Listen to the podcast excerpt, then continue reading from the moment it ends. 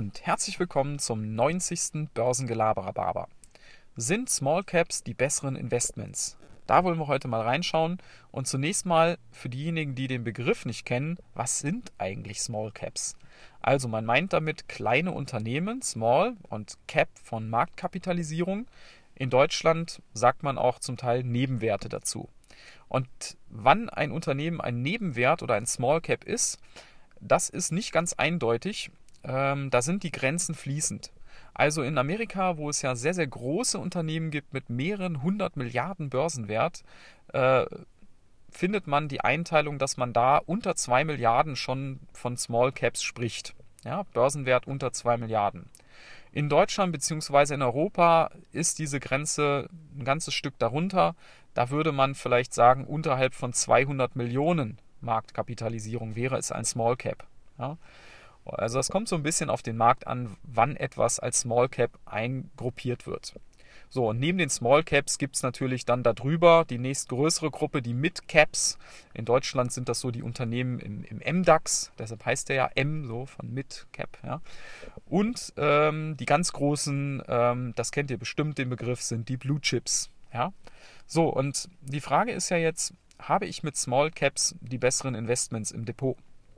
Und da gibt es ein schönes äh, Video von Fintool, das ist ja diese Schweizer YouTube-Channel-Geschichte, wo immer Schweizer Dozenten, ein Professor Heri ist da immer sehr aktiv, uns versuchen ein bisschen über Finanzen zu erklären, eben auch vor dem wissenschaftlichen Hintergrund, wie das funktioniert. Und die haben das mal analysiert. Ich mache euch mal den, ich packe euch den Link mal unten in die Show Notes, da könnt ihr es ja nochmal nachschauen. Und die haben tatsächlich gezeigt, dass über die lange Frist, also über 10, 20, 30 Jahre, Small Caps tatsächlich ein bis zwei Prozentpunkte mehr Rendite machen im Schnitt pro Jahr als äh, größere. Ja? Also man kann die Frage grundsätzlich dann schon mal mit Ja beantworten. Und jetzt könnt ihr euch schon denken, kommt das Aber. Auf der anderen Seite sind die Small Caps eben äh, viel volatiler, das heißt, die schwanken viel mehr im Wert. Die sind nicht so durchanalysiert, das heißt, zum Teil gibt es da gar keine Analysten, die diese Unternehmen regelmäßig anschauen und bewerten und Kursziele rausgeben.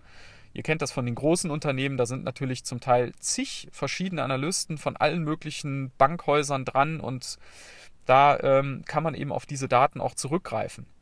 Das bedeutet in der Folge, dass ich natürlich ein höheres Risiko habe bei den Small Caps.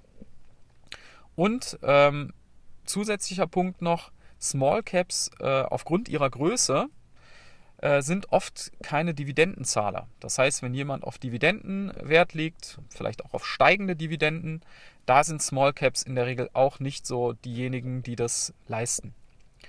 So, aber wie gesagt, ich habe dort ähm, von der ähm, Kursentwicklung tatsächlich die Möglichkeit, eine Überrendite zu erzielen. Am besten aus meiner Sicht äh, sind da sicherlich ETFs, weil ich dort einfach eine Streuung habe. Wir haben ja gerade gesagt, Analyse oft schwierig von Small Caps und wenn ich das da alleine mir anschaue und, und dann sage, das ist es, da kann ich mit einer gewissen Wahrscheinlichkeit oft daneben liegen.